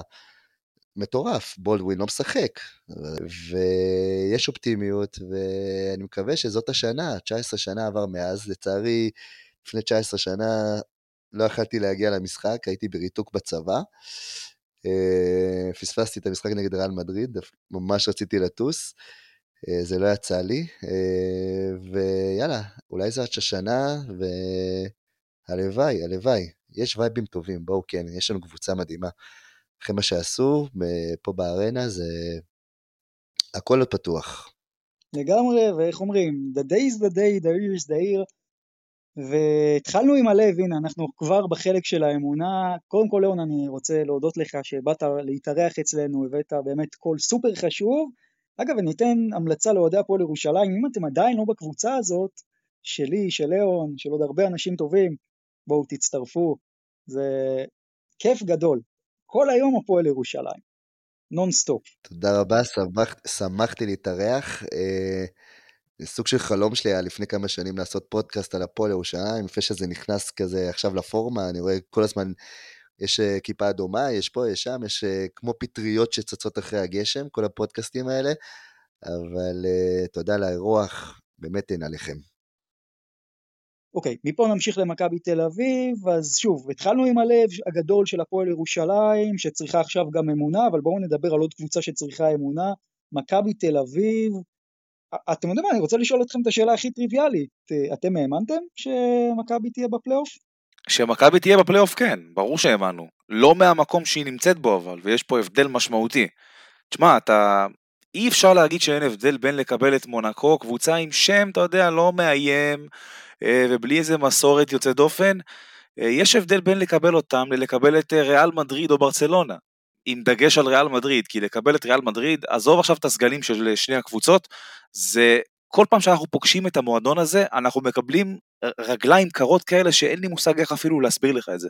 זה מדהים, ואני חושב שפה אה, באמת עשינו את המקסימום שבמקסימום וקיבלנו את היריבה הכי נוחה במרכאות, אני לא יודעת כמה נוחה, כן, אבל יחסית לכל השאר זה בהחלט הגרלה סבבה לגמרי. תשמעו, קודם כל, כשאתה מדבר על ריאל מדריד זה עניין של מצ'אפ. אה, לריאל מדריד יש כבר, יש כבר שנים מצ'אפ פשוט מושלם לפרק את מכבי תל אביב. המצ'אפ הזה גם יוצר אחרי זה איזה רתיעה פסיכולוגית, אתה, אתה, אתה אגב ראית את זה. אה, הקהל של מכבי תל אביב אה, הבין ברגע שפנר הפסידה שההשלכות הן ברורות. ניצחון, זה אנחנו יודעים, חמישי מונקו. הפסד זה אומר שבסבירות מאוד מאוד מאוד גבוהה, כי אולימפיאקוס ניצחה, אתה מקבל את ריאל מדריד. כי היה צריך שפרטיזן תפסיד בבית או כל מיני דברים כדי שזה לא יקרה, אתה מקבל את ריאל מדריד. כן. ואז, אה, ואז, ו, ו, ו, וידעו מה זה אומר, זאת אומרת, זה לא בהכרח, בקבוצה של השנה, בניגוד לשנה שעברה, זה לא בהכרח אומר 3-0, אבל זה אומר שאתה לא יכול לנצח. וכן, שאל נייט על הפלייאוף. מכבי תל אביב, אנחנו האמנו שאפשר לעשות פלייאוף. אישית, אני יכול להגיד לכם ש... אני אמרתי, איך אומרים, כל עוד הנר אה, דולק אפשר uh, לתקן, אז גם שהמצב היה נראה לו משהו, הפסד ביתי לכוכב האדום שם אותנו ב-12-12, ויש אנשים שאמרו נגמרה העונה, אמרתי לא, יש עוד, קודם כל, זה לא רק תיאורטית, אפשר עוד לעשות את זה, אבל חשבנו שאנחנו uh, uh, נתמקד סביב המאזן של ה-50 אולי משחק, שניים, לא ציפית ל-2014, לא ציפית לפיניש הזה, לא ציפית, ל, כמו שאמרת, נייט, לניצחון אה, כזה גדול בטורקיה, באיסטנבול, על אנאדולו אפס. לא ציפית לשיפור הענק, הענק ביכולת של מכבי תל אביב. דיברנו קצת לפני הפודקאסט, נתונים פסיכיים בחודש מרץ, פתאום קבוצת ההגנה הכי טובה ביורוליג, לא רק ההתקפה. אה, גם מצא את השטף ההתקפי שלה, גם חזקת ההגנה שלה, ריבאונד ההגנה שהיה קטסטרופלי כל השנה, פתאום התייצב והיא הפכה גם בנתון הזה לקבוצת פלייאוף. לזה לא ציפינו. ועם האוכל הזה הגיע גם התיאבון, ואוהדים פתאום אה, מזמינים טיסות למונקו, ואוהדים כבר הזמינו כרטיסים לקובנה, ואוהדים אה, כבר אה, בהחלט מאמינים שזה אפשרי. אה, גם בגלל היריבה, לא בגלל שהיא חלשה, ממש לא. אלא כי יש עניין של חוסר ניסיון, גם כקבוצה וגם כחלק גדול מהשחקנים שלה במעמדים האלה. מרגיש לי שאנשים מתבלבלים, אבל אתה יודע, מכבי תל אביב היא אנדרדוג בסדרה הזאת. בוודאי. היא ממש לא פייבוריטית. לא, לא, לא, בוודאי. אתם יודעים מה, רגע, בואו בוא רגע, לפני שאנחנו נדבר על אנדרדוג פייבוריטית, אני רוצה, לפני שהם בכלל ננתח את הסדרה הזאת, בואו רגע נצלול לרזולוציה ממש ממש פשוטה של בעצם מי, מי השחקנים שאמורים לעשות את ההבדל בכל מקום, אוקיי? כי בעצם יש לנו פה הרבה מאוד שחקנים אבל תמיד בכל סדרה יש את השחקן הזה, נגיד ב-2010 אתם בטח זוכרים, אפשר להגיד שזה היה בומי קלב או כל מיני דברים בסגנון הזה, אז מי לצורך העניין שחקן המפתח במכבי תל אביב ומי שחקן המפתח במונקו? אני אתחיל עם הדבר הכי טריוויאלי, אני חושב שלורנזו בראון הוא שחקן המפתח במכבי תל אביב, למרות שאתם יודעים שאני בדעה שווייד בולדווין בעונה טובה ממנו, אבל עדיין, זה בדיוק הסיבה שהביאו את לורנזו. המעמדים האלה, המשחקים האלה, האיש לקח את ספרד וזכה איתה ביורו בסקט, אין שום סיבה מבחינת אה, מכבי תל אביב שהוא גם לא יהיה בתפקיד הזה פה, כמה שאפשר כמובן, ובמונקו הכי טריוויאלי, חברים, מייק ג'יימס זה שחקן שעם היכולות שלו, אני חושב שזה בעצם מה שעושה את מונקו למונקו, שוב, כמו לורנזו בולדווין, סבבה, אוקובו אולי יותר טוב ממנו ולויד והכל טוב, ברגע האמת שלא תתבלבלו זה מייק ג'יימס, בלי מייק ג'יימס למונקו אין שום דבר למכור, אז אלו שני השחקני המפתח שלי, גיא מי השחקן המפתח שלך? רק מילה קטנה לגבי לורנזו, אנחנו לא יודעים מה מצב הרגל שלו. אגב, הזכיר קודם אה, ליאון את הלורנזו, איך הוא אמר, בגמר מול ירושלים, הוא לא הזכיר שהוא שיחק על רגל אחת. הוא ממש באותו, הרי באותו שבוע הגביע הוא חזר מהפציעה הקודמת שלו בקרסול, הוא לא שיחק מאז. אנחנו לא יודעים תשמע, מכבי תל אביב בדברים האלה זה כמו דימונה, אתה יודע, זה כמו הכור שם. הם, הם, הם לא מספרים לך באמת מה המצב. כולם אומרים, אה, הוא אמר לי, אני דיברתי איתו, אמר הרגל בסדר, הכל בסדר, קצת רגישות, אבל הוא מאז לא באמת שיחק, כולל באולסטאר הזה שהוא היה רשום בו. אני אאמין שאני אראה אותו על המגרש ואני אראה איך הוא דורך על הרגליים, אני אגיד לך אם הוא בסדר. אני, אני חושב לא... שאין אין סרט של לורנזו בראון לא משחק בפלייאוף. לא, לא, לא, אין סרט שהוא לא משחק, אין סרט שהוא לא משחק, אבל הוא גם, אתה יודע, יש לשחק כמו בגמר גביע, הוא שיחק על רגל אחת. זה מאוד מאוד השפיע על המשחק שלו. בהחלט. אין סרט, אתה צודק, אבל uh, אתה מבין שחצי לורנזו או לורנזו על רגל אחת זה מאוד מאוד שונה מלורנזו בריא. אם, אם תשאל את uh, ג'קובן בראון, נראה לי שהוא מעדיף לשחק על, על רגל אחת מאשר על שתי רגליים, אבל זה כבר נושא אחר. הבראון של הפועל, כן, אז אה, טוב, אם עכשיו אני אגע במפתח שלי, אז קודם כל, בני תזכיר כבר שתי שמות שברור, מכבי בסוף צריכה את כל השלישייה הגדולה שלה. אז אני הולך עם בונזי קולסון, כי בונזי הוא, בונזי הוא ברומטר השנה של מכבי. בונזי קולסון אה, במשחקי הבית בדרך כלל הרבה יותר טוב מבחוץ, הוא שחקן שמאוד ניזון מאנרגיות, ודווקא הוא היה אחד היותר טובים או הפחות גרועים במשחק החוץ במונקו, הוא כלה 16 נקודות כמדומני. מכבי תל אביב תצטרך אותו בשני מקומות, קודם כל בצד ההתקפי, לתת את התפוקה שהוא יודע, בצד ההגנתי, אה, זה שחקן שיכול לעצור הרבה שחקנים במונקו, מונקו יש לה קו אה, קדמי מאוד מאוד מיוחד, אתלטי מאוד, יש לה מפלצת כמו דון תיאול, אבל כל מה שהוא בעמדה 4 אצלה, אה, הוא חסר בסנטימטרים, קצת כמו מכבי. ג'ון בראון הוא יחסית לא מאוד גבוה לארבע, אז בונזי קולסון נגד מונקו במשחק ביד אליהו, מי שזוכר שמכבי חזרה מפיגור 19, פתאום קטש נתן לו שם את העמדה 4, ומאותו רגע מכבי התחילה לעשות קסמים. אני חושב שיש חשיבות מאוד גבוהה לדקות האלה שבונזי יקבל מול בסדרה הזאת בעמדה מספר 4, וזה יכול להיות אה, משהו שיעשה הבדל בין ניצחון והפסד. במונקו אליו קובו. אה, מייק ג'יימס הוא מייק ג'יימס. הוא אה, יכול להתפזר, הוא יכול פתאום לתת לך כמה נקודות בזמן קצר. בסוף השנה הוא יתכנס לאותם מספרים פחות או יותר מול מכבי תל אביב. ג'ורדן לויד הוא שחקן שתמיד טוב נגד מכבי תל אביב, אנחנו כבר לוקחים את זה כאקסיומה. אליו קובו הוא שחקן שיש לו תנודות מאוד מאוד גדולות ביכולת שלו. אליו קובו טוב, אומר מונקו מנצחת מול מכבי תל אביב. אליו קובו רע, אומר ש... שאנחנו נוסעים לקובנה. יאללה, אני מסכים, אני גם uh, לוקח את אוקובו כשחקן מפתח במונקו. שמעו, שחקן, uh, שחקן אדיר אחרי עונת רוקי מצוינת בווילרבן, הוא אחד לגמרי מהכוחות העולים ביורוליג. Uh, ובצד השני במכבי, מפתיע אותי שזה לא היה הראשון שעלה לכם לראש, אבל וייד בולדווין, שגם צריך לציין שהיה בשני המשחקים מול מונקו הקלעי מצטיין, ועובד לו שם משהו אה, במצ'אפ מול הגארדים אה, של מונקו. אתה זוכר את המשחק הראשון? אה, מה, מה מיוחד במשחק הזה? חמש משבע לשלוש? לא, לא רק זה. כמה נקודות הוא קלע במחצית הראשונה? אפס, אפס. יפה, הוא סיים את המשחק עם 21, הכל במחצית השנייה. הווייד בולדווין הזה שהזכרת, בין, הש... בין המחצית הראשונה לשנייה, זה בדיוק ההבדל. זאת אומרת, זה, זה בדיוק ההבדל בין מה מכבי צריכה למה מכבי לא צריכה. זהו, אז אנחנו יודעים שווייד הוא microwave, הוא מהשחקנים שמתחממים מאוד מהר, אבל גם מהשחקנים שפתאום עם הזריקות הראשונות אה, לא נכנסות לו, הוא כבר יכול אה, להאכיל, אה, להאכיל את עצמו בסרטים של עצמו ולא להיות לאורך כל המשחק, ולא כל, כל יום יקרה מה שהיה במחצית הראשונה והשנייה במונקו במשחק אז בהיכל. מכבי חייבת את בולדווין בשיאו, אני, אני הולך עם בולדווין או קובו, גם אותה עמדה, משהו פיקנטי, גם יש, יש דמיון בין שני השחקנים, זה המצ'אפ שלי. טוב, אז uh, אתם הלכתם עם הדעות הפופולריות, מה שנקרא, אתה יודע, כל השחקנים הבכירים, מייק ג'יימס, אוקובו, uh, בולדווין, בראון, אני אלך שונה מכם. אני אומר, השחקן המפתח של מכבי, תופתעו לשמוע, זה ג'רל מרטין. ג'רל מרטין, מכבי תהיה חייבת את הכלייה שלו. תהיה חייבת את הכלייה שלו. הוא זורק כמובן יחסית אה, לשאר השחקנים של מכבי הרבה מאוד זריקות לשלוש, הוא יכול לסיים לך משחק עם אה, שבע זריקות, שש זריקות, אה, והוא יהיה חייב לקלוע אותם באחוזים גבוהים בסדרה הזאת, כי אנחנו נהיה חייבים את זה, ואני חושב שהוא, לפחות מהבחינה ההתקפית, משמעותית, הוא, הוא אולי הכי משמעותי, כמובן, כאילו, אם, אם אתה לא מתייחס לשאר שהם יבואו, אתה יודע, ככה או ככה, הוא, אתה יודע שאנחנו נצטרך אותו. במונקו גם אני אלך שונה מכם. אלפא דיאלו, תקשיבו טוב, זה שחקן שכמות שחקן. הנזקים שהוא עושה, ואתה לא מרגיש, אתה לא מרגיש. כמות הנזקים שהוא עושה היא בלתי תיאמן, זה, זה מדהים, אני אומר לך, אני זוכר את שני, את, את, את, את שני המשחקים האחרונים של מכבי מול אה, מונקו, היו שם רגעים שאתה יודע שפתאום אתה מתחיל לפתח איזשהו מומנטום, או שאתה מתחיל לברוח, נגיד באחד התחלת לברוח, פתאום הוא בא לך עם איזה שלשה מהפינה כזאת, הוריד לך את כל, ה... כל האנרגיות, הוא בא לך, פתאום לוקח אופנסיב ריבאונד, מסיים את זה בסל, יש לו את, ה... את העוקץ הזה, שאתה...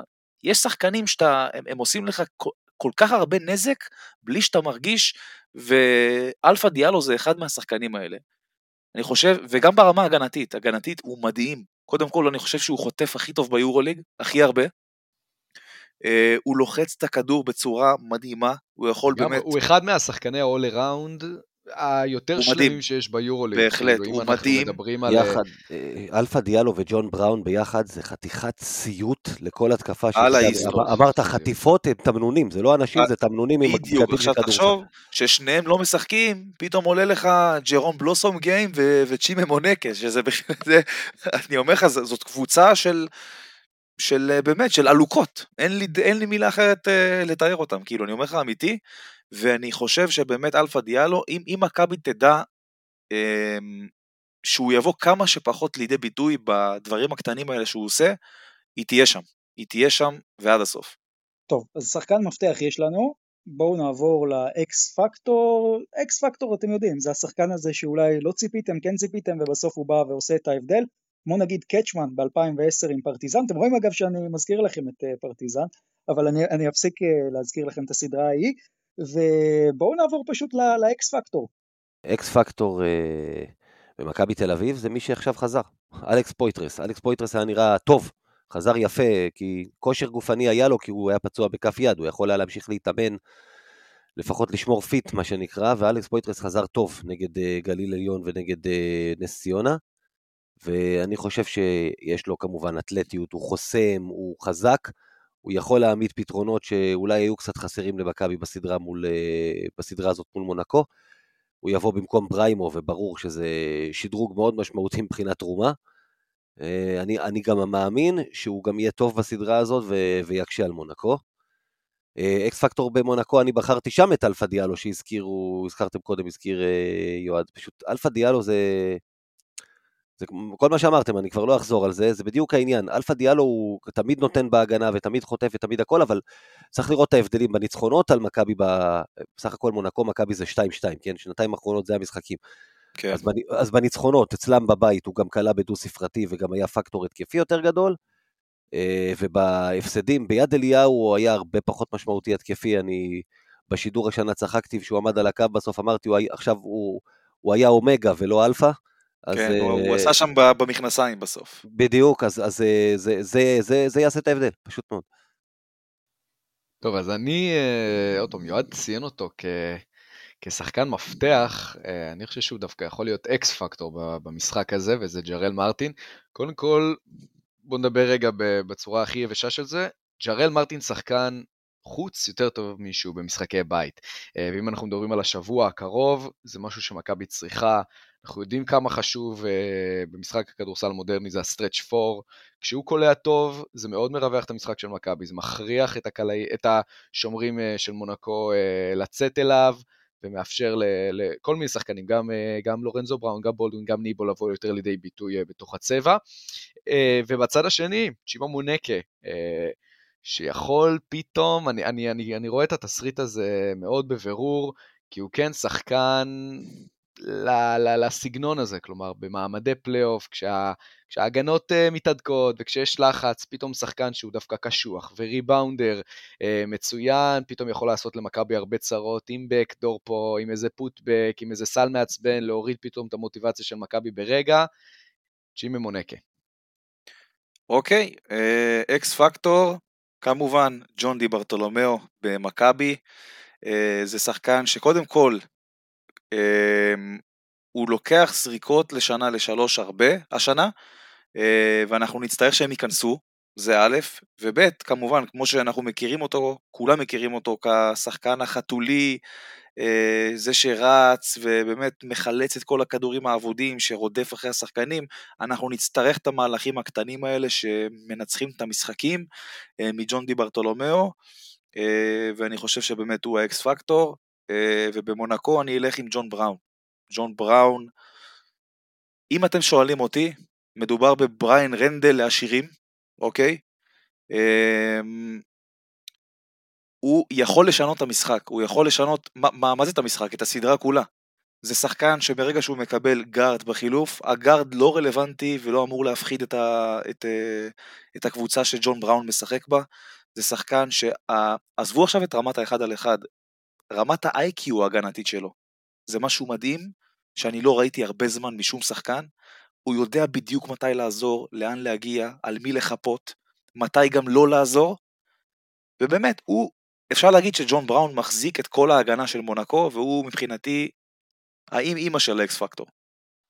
אני מודה, יועד, שטיפה זעזעת אותי בהשוואה של ג'ון בראון לאחד השחקנים הגדולים שהיו בישראל. בריין רנדל האגדה. ברמה ההגנתית, במה בדיוק הוא נופל ממנו? Uh, בשום דבר, רק שבריין רנדל גם היה יודע לקלוע. Uh, חשוב בכדורסל. לקלוע? אבל... לקלוע מאיפה בדיוק? מהשלוש בטוח רנדל, לא. קודם כל, אה, עזוב, רנדל פעם היו לו שלשות, אבל אה, רנדל היה שחקן שברגע שהיית נותן לו את הכדור זה היה נגמר בסל. בניגוד לא, לג'ון. לא, לא יודע, אפשר להתווכח על זה, אבל זה לא הזמן.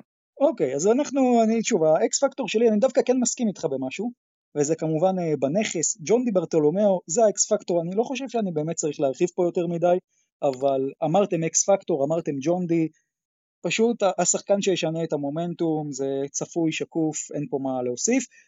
במונקו אני הולך על הסופגניה הליטאית, דונטס מונטיונס, זה שחקן שהוא הסיבה. סופגניה, הרגת אותי. סופגניה, הוא גם, אבל תשמע, הוא, השאלה אם הוא יהיה רך כמו סופגניה, או שהוא פתאום...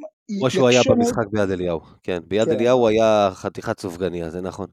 זהו, אבל הוא גם יכול להיות האיש שלא ספרו אותו, והולך לעשות הרבה מאוד צרות, הוא שחקן טוב מאוד על הנייר, אני חושב שהוא קצת נותן פחות ממה שהוא צריך לתת העונה במונקו, ואם הוא יתעלה, אז כל מה שמכבי חשבה שלא הולך לה להיות אה, מול אה, טבארס ומירוטיץ' ווסלי ופל ובלק, היא תקבל את זה ממוטיונס, אז זה משהו שאם זה קורה, בעצם מונקו בסיטואציה טובה, אז דיברנו על פייבוריטית לא פייבוריטית, ממש בחצי משפט כן לא, מי פייבוריטית בסדרה הזאת?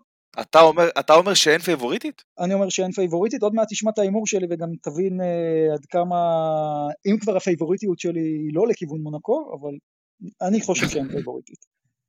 אוקיי, okay. אז אני חושב שמונקו היא פייבוריטית, מובהקת אפילו. אני לא אגיד לך פייבוריטית כמו שריאל מדריד או ברצלונה פייבוריטיות מול מכבי, אבל מונקו פייבוריטית והסדרה הזאת תלויה בה, אה, לפחות כרגע, כן, עד יום שלישי או חמישי, אם מכבי לוקחת אחד בצרפת, מכבי בקובנה. זה מה שאני חושב, אה, אבל כרגע אני הולך עם, אה, עם מונקו כפייבוריטית בסדרה. אני חושב שבעיקר הפיבוריטיות של מונקו זה באמת יתרון הבעיטיות, כי ברמת הכדורסל, בכל יום נתון, לך תדע מה, מה יוליד יום. פשוט, אם דיברתם בהתחלה על עניין הזלזול במונקו, אמ, אז כן, סביר שהיא, שהיא פחות אה, מאיימת משלושת הקבוצות שלפניה בטבלה, אבל זה נובע בעיקר מהחוסר במסורת, חוסר בהיסטוריה, אולם מתנ"סים, חוסר הניסיון גם של השחקנים, כמו שאמר, אה, כמו שאמר גיא. אמ, משהו שמאוד מאוד יכול להוות Game Changer זה באמת, ואמרת נייט בתחילת הפרק, הדיבור הוא על מספר מרובע של, אה, של אוהדים ש, שיגיעו למונקו, כלומר הדיבור הוא באמת על קרוב לאלף, וזה יכול להיות Game Changer מטורף. באולם של 4,000, להוות רבע מזה שהוא, שהוא צהוב, כן. בטח כשהאוהדים הצרפתים הם לא איזה משהו, זה יכול להיות Game Changer רציני. גם קבוצת אה, קבוצה כמו מונקו, שפתאום באולם הביתי שלה מסתכלת סביב ורואה צהוב בעיניים וזה, זה משהו שמאוד מאוד מלחיץ שחקנים ומכניס אותם לקושי מנטלי. אני חושב איתך, נייט, זה די, די even, די, די שווה.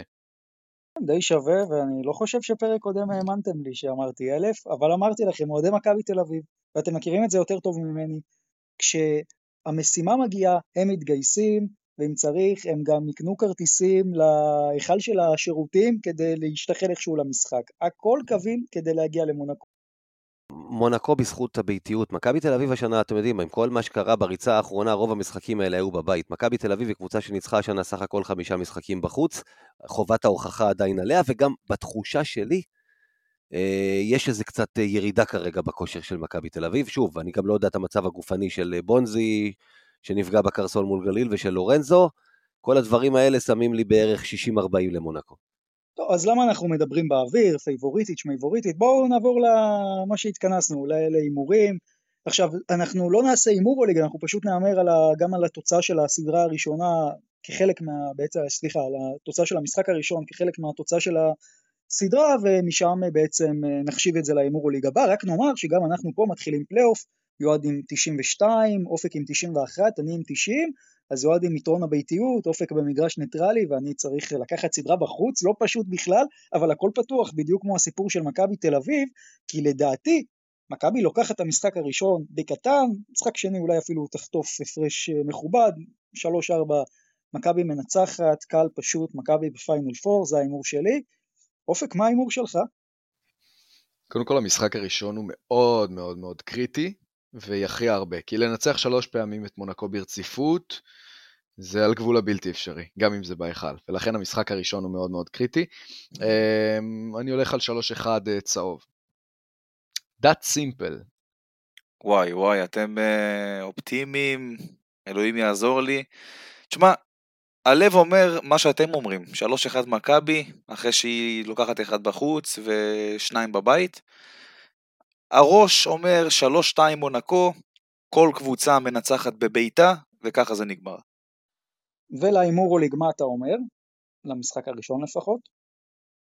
המשחק הראשון, מונקו. גיא, בוא תכריע. תראה, אז המשחק הראשון ילך למונקו לדעתי. קודם כל, מכבי תל אביב ב-2011 כבר עשתה את זה שלושה ברצף מול טאו ויטוריה של אז. הצליחה לקחת את השני וביד אליהו לא להסתכל אחורה.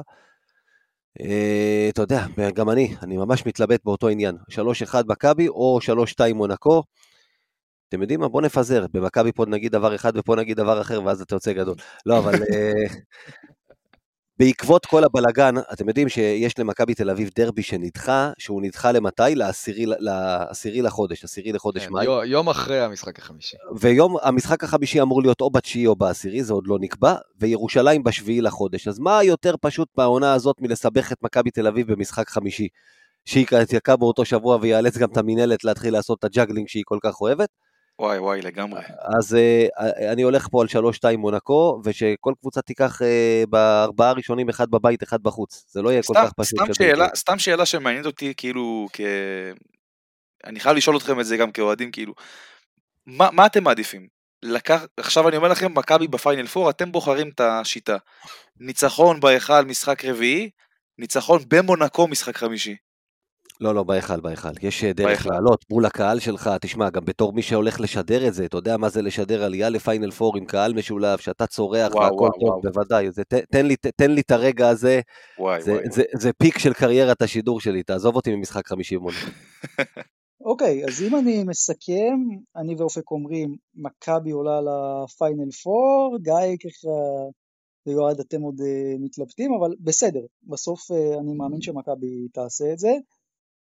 בואו נעבור, אני שוב, אני לא יכול פרק שלם, אני התאפקתי מלהגיד את השם פרטיזן בלגרד, ראיתם לא הצלחתי, אז אני רוצה לעבור איתכם לסדרה של פרטיזן בלגרד. קודם כל אני חייב לומר, אני ממש מבסוט מהקמפיין שאני מריץ פה שנה שלמה, כי וואלה, פרטיזן בלגרד, שאתם עכשיו מסתכלים בדעת הקהל, ועשינו גם היום סקר בקבוצה הרשמית שלנו, מקבלת אפילו באזור ה-40 אחוז, אני חייב לומר, אני מופתע, אני חשבתי אני הבן אדם היחיד בעולם שמאמין בפרטיזן בלגרד. מה, תראה, אם הם לוקחים אחד במדריד, זה כבר, ריאל מדריד אה, צריכה להתחיל לחשוש. אני לא אומר לך עכשיו שפרטיזן עוברת 100%, אבל ריאל מדריד צריכה לחשוש, כי לבוא לשטארק ארנה עם 20 אלף סרבים מחורפנים פנאטים, אתה לא רוצה את זה. אתה, לא רוצה את זה? זה? אתה זוכר את זה ב-2010. אוי, אל תזכיר לי את זה בכלל. אל תזכיר לי את זה בכלל.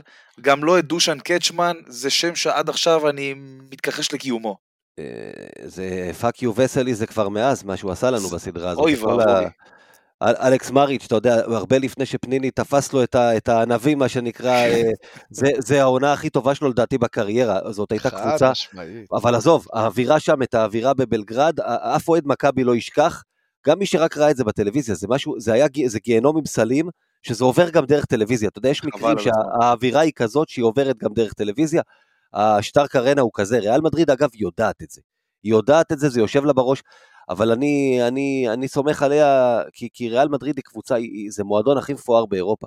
שירו הפלייאוף, אני, אני אמרתי את זה שנה שעברה, שהיו אוהדי מכבי ששגו בדמיונות, שאנחנו יכולים לנצח אותם, שלקחנו מקום חמישי, אתה יודע, היה פיניש טוב של העונה עם אבי אבן, מי שזוכר, ואנחנו יכולים, יכולים, אמרתי, חבר'ה, ריאל מדריד בפלייאוף היא נכנסת ל beast mode, היא הולכת לפרק לנו את הצורה, שכחו מזה. בדיוק. היא, יודע, היא יודעת את זה, היא תעשה את ה-2-0 שלה, כדי, אה, וגם אם היא תגיע למשחק חמישי במדריד, מה שאני מאמין שכך יהיה, היא, היא תיקח אותו. היא תיקח, אותו, זה, זה בדיוק מה שאני חושב שיקרה דרך אגב. יש אבל שני הבדלים גדולים. בבית שלה. יש אבל שני הבדלים גדולים בשני המקרים האלה. אה, קודם כל, על הקווים של פרטיזן בלגרד לא עומד אבי אבן, עומד איזה אחד. שהפסיד סדרה אחת, הפסיד סדרת פלייאוף אחת מתוך 21 סדרות פלייאוף שהוא שיחק בקריירה שלו. אתה מבין? אז לך, לך תריב עם הסטטיסטיקה. מול מאמן, מול מאמן שפעם ראשונה מאמן אה, ראשי, זה, זה נכון, זה, זה היתרון וזה, הכי גדול, יחד וזאת, עם הביתיות שאם היא יגיעה אליהם.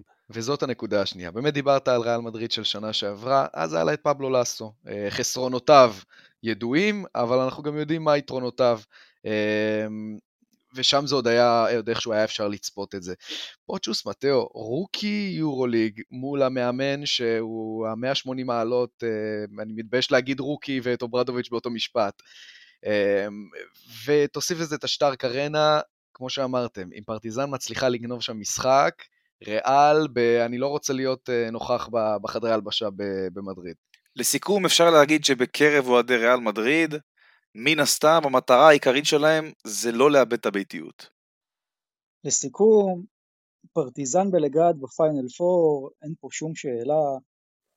סתם, אתם, שוב, אני חושב, אני אגיד לכם מה, אני חושב שפרטיזן בסוף, כמו שאמרתם, אם היא תגיע ותיקח משחק אחד במדריד, היא תיקח את הסדרה הזאת, אני חושב שהיא תעשה את זה, גם רשמתי את זה בכתבה שלי, לא מוצא סיבה שלא, אני רוצה לעבור איתכם פשוט לשלב ההימורים ישר ולעניין, אני אומר ריאל משחק ראשון לוקחת, פרטיזן 2-3-4 לוקחת. גיא, מה ההימור שלך? שכולם שומרים על הביתיות, 3-2, ריאל מדריד. אני עם גיא, אני עם גיא, כל קבוצה מנצחת בביתה, 3-2 ריאל מדריד. אני גם הולך על 3-2 של מדריד, אבל אני דווקא אגיד שכל אחת לוקחת אצל השנייה. זה גם יכול להיות, אני לא פוסל את זה גם, אבל אני הולך עם התסריט ההגיוני. תראו מה זה, עשינו קמפיין שלם ובסוף כולכם הולכים עם ריאל מדריד. אתה עשית קמפיין שלם. אצלך זה התחלק, בחצי הראשון של העונה עשית קמפיין על וירטוס בולוניה, ומהחצי השני עברת לפרטיזן. תשמעו, חבר'ה, אתם יודעים, מי שראה את המשחק האחרון, מי שראה את המחזור האחרון ביורוליג, ראה את ריאל מדריד נלחמת אני באמת חושב שהיא לא רק נלחמה כי זה מועדון עם כבוד, נגד מכבי. מכבי הייתה צריכה את המשחק הזה יותר כי היא רצתה את המקום החמישי. ריאל מדריד זה שתיים, זה שלוש. היא נלחמה חזק, כי היא ידעה שאם היא מפסידה ביד אליהו זה אומר טיול לשטר קרנה הזה, והיא לא בדיוק. רצתה לעשות את זה. בגלל אוברדוביץ', גם לא רק בגלל שהיא פה ידעה שעומד מולה, כמו שאמרתם, שועל מאוד ותיק, ואיצטדיון שגם יד אליהו הוא לא פיקניק, אבל הוא, הוא גיהנום. ומהצד השני, פרטיזן, מי שראה אותה נגד פנאתינייקוס, כמו שאמר את זה חברי הטוב יאיר זרצקי, היא הגיעה כדי להפסיד את המשחק, היא ניסתה להימנע מריאל מדריד, אבל נכון. הקהל, בב... הקהל בשטארק ארנה פשוט לא נתן לה, זה הכל. אוקיי, בואו נעבור לסדרה הבאה, מקומות 2 מול 7, ובעצם יש לנו שם את ברצלונה מול אולי הקבוצה הכי מפתיעה בפלייאוף, ז'לגיריס קובנה. לא אולי, בטוח. הכי מפתיע בפלייאוף. אנחנו ישבנו פרק פתיחת עונה של מכבי פוד לפתיחת יורוליג, אירחנו את עופר שלח, כולנו, כל ארבעת חברי הפאנל באותו פאנל, היינו תמימי דעים שז'לגיריס מסיימת אחרונה. כל הפרשנים אמרו את זה. מקסוויט, קאז'יס מקסוויטיס הוא מאמן העונה ביורוליג מבחינתי. הוא לקח קבוצה שאף אחד לא ציפה והכניס אותה לפלייאוף, ועוד עם, עם finish נהדר, היא, היא, היא חד משמעית הפתעת העונה, בלי שאלה בכלל. כן, אבל פה זה ייגמר. כן, אה, זה ייגמר כאן. אל תשכחו, אגב, אל, תשכחו איפה ה final four, אתם יודעים, זה, זה העניין. יש פה, אה, אני לא, אתם יודעים, לא, לא אוהבים להגיד את זה, אבל אה, יש פה, בטח, יש פה איזה, רצון של, אה, של היורוליג אולי לראות פה הפתעה בסדרה הזאת, ולך תדע איך השופטים ישפטו שם. עזוב, עזוב, תראה, גם עם עזרה מהשופטים, הפער בין האיכות בין שני הקבוצות כל כך, הפערי האיכות בין שני הקבוצות כל כך גדול, שזה לא יעזור. אני חושב פה שזה הולך ל-3-1 ברצלונה, כי זאת אומרת, אם ג'לגיריס תיקח אחד, זה יהיה בליטא. כן, לי אה, ג'לגיריס קבוצה מרגשת ומפתיעה, הכל נכון. במאני טיים, כשאתה מפגיש חומר שחקנים כל כך איכותי, אה, כמו, של, אה, כמו של ברצלונה, אני לא חושב שלז'לגיריס יהיה המון מה למכור. ספוילר להימור שלי, 3-0 אה, קטלוני. אוקיי, אז אתם אומרים, יועד אומר 3-1, אופק יצא 3-0, גיא, גם אתה אמרת 3-1, נכון? 3-1, כן, כן, אה, ז'לגיריס תיקח אחד, אה, לא יותר, אוקיי, בסופו של דבר. אז אני, אני חושב, אני הכי אעשה פה חסד עם ג'לגיריס קובנה. נטו בגלל שרס והלחץ בברצלונה והכישלונות בסוף, ששרס הרגיל אותנו כבר גם בשנה שעברה למשל מול מדריד.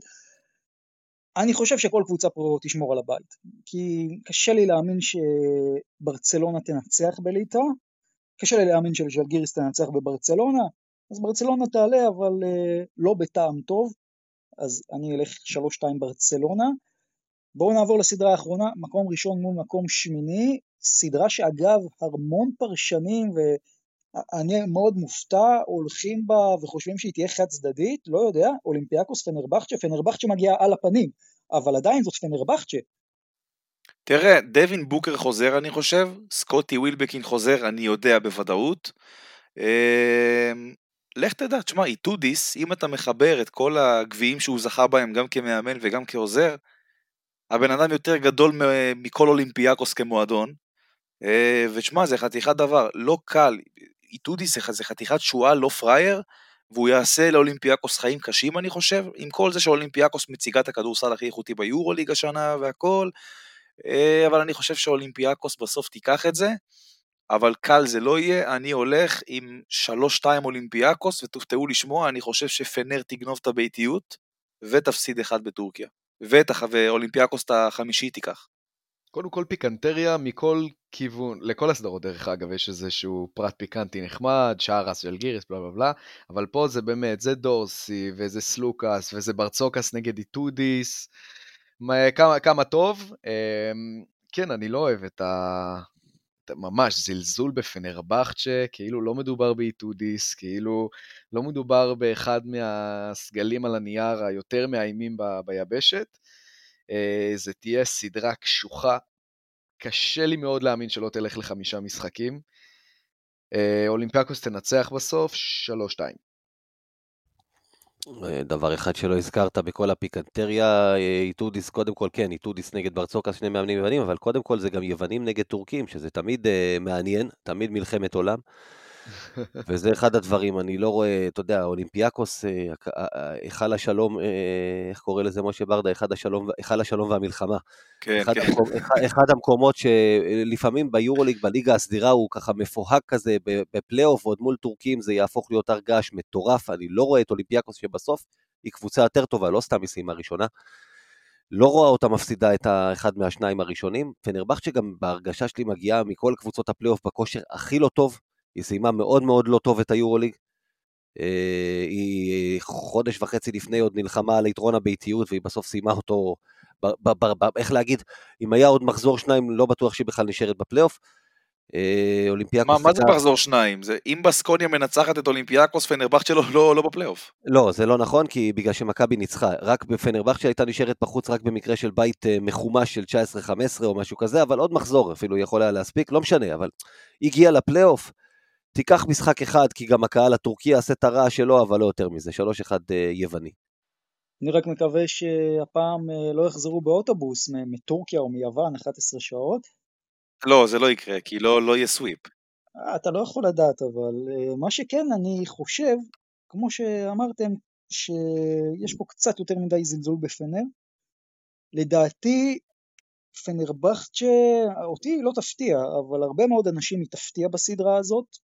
אני לא חושב שהקרב הזה הוא כזה חד צדדי, אני אומר יותר מזה, אני לא חושב שאולימפיאקוס במעמדים האלו עדיין סופר בשלה כדי עכשיו להיות, אתם יודעים, כמו שאנדולו הייתה או כמו שריאל הייתה, זה עוד לא שם, עם כל הכבוד לזה שהקבוצה סיימה במקום הראשון, אני חושב שאולימפיאקוס תנצח את הראשון, פנר תנצח את 2-3, תעשה את המהפך, אולימפיאקוס תנצח את הרביעי ותנצח את החמישי, קצת כמו הסדרה אולי של אה, מכבי ב-2012, אבל לדעתי זאת תהיה הסדרה הכי צמודה ביורוליג, ממש לדעתי תהיה סדרה שמוכרעת על possession, זה ההימור שלי. עוד אה, נקודות ככה לסיום שאתם רוצים להוסיף על הפלייאוף, תשמעו זה מרגש, סוף סוף זה, חיכינו לאיזה עונה שלמה. אני אוסיף על מה שאמרת, שאני מסכים איתך לגמרי שהזלזול בפנרבכצ'ה די מפריע לי, כי, תשמע, בסוף אתה לא יכול להעמיד בערכו של מאמן ברמה של איטודיס, וגם פנר של התקופה האחרונה זה לא פנרבכצ'ה שאנחנו נראה בפלייאוף. קודם כל, אתה מגיע לפלייאוף אחרת ממה שאתה משחק בעונה הסדירה, לא משנה עד כמה אתה צריך את המשחקים בעונה הסדירה, פלייאוף זה אופרה אחרת לגמרי. דבר שני, סקוטי ווילבקין ודווין בוקר חוזרים, שזה גם משמעותי. אה, ניקה לטס זה וטרן שכבר היה באמת בכל המעמדים, ואי אפשר באמת לזלזל בקבוצה כזאת, ואני אומר לך אמיתי, גם באולימפיאקוס לא כל כך שמחים על, ה... על המצ'אפ הזה. לא שמחים בכלל. כשהתחילו, אה, שעונת הפיצול, 2000-2001, שעליה הזכרתי בתחילת הפרק, שפיבה הפסידה בעצם את היורוליג, והיה בעצם, היה סופרוליג ויורוליג, היורוליג עשה שינוי מאוד מרענן מה final four ההוא הישן של פיבה, ושיחקו סדרות עד הסוף. למי שזוכר את זה, אתם, אה, חלקכם, לפי מה שאני מבין, עוד הייתם ככה בגן ככה בערך, משהו כזה, פחות או יותר, אז אני לא יודע כמה אתם זוכרים את זה, אבל, אבל אה, היו סדרות עד הסוף. אני כל כך אוהב את הקונספט הזה, שאנחנו הנה מדברים עליו, על סדרות פלייאוף, על השינוי הזה שמאמן עושה ממשחק למשחק, וההכנה של קבוצות שמתחילות להכיר אחת את השנייה, ואני מת שהיורוליג יחזיר את הפורמט הזה, ללכת עם זה עד הסוף. כי זה באמת, הרי גם ככה זו כבר ליגה לכל דבר ועניין. תעשו אותה ליגה לכל דבר ועניין, תכריעו אותה בסדרות של הטוב מחמישה עד הסוף, ואז מי שייקח, יהיה ראוי להיקרא בתואר אלופת אירופה. כרגע זה עדיין מחזיקת גביע אירופה. יפה, אני אגב אה, סופר מסכים איתך. אתה יודע, זה מצחיק, כי מכבי תל אביב ביורוליג אה, כביכול לא רוצה סדרות, ובליגה היא רק רוצה סדרות, אבל שוב, אולי זה עניין גם של פוזיציה לפעמים. וזהו, קודם כל גיא, ממש ממש תודה שהשתתפת אצלנו, היה כיף גדול, מה שנקרא, תבוא כמה שיותר. כיף אגב גם לשמוע את הפודקאסט שלכם, ואני פה גם אזמין את המאזינים. תשמעו, אני ממליץ לכם, בעיניי הפודקאסט שמסקר את מכבי תל אביב באמת בצורה הכי אותנטית והכי אה, ברזולוציה באמת אה, בכל הזוויות, אז קודם כל תודה לך גיא. מודה לכם חברים שהערכתם אותי, תמשיכו את העבודה הטובה, אני נהנה להאזין לכם כמובן, ושוב תודה. שמחים שבאת. זהו, ואנחנו ניפגש פה בעוד שבוע עכשיו.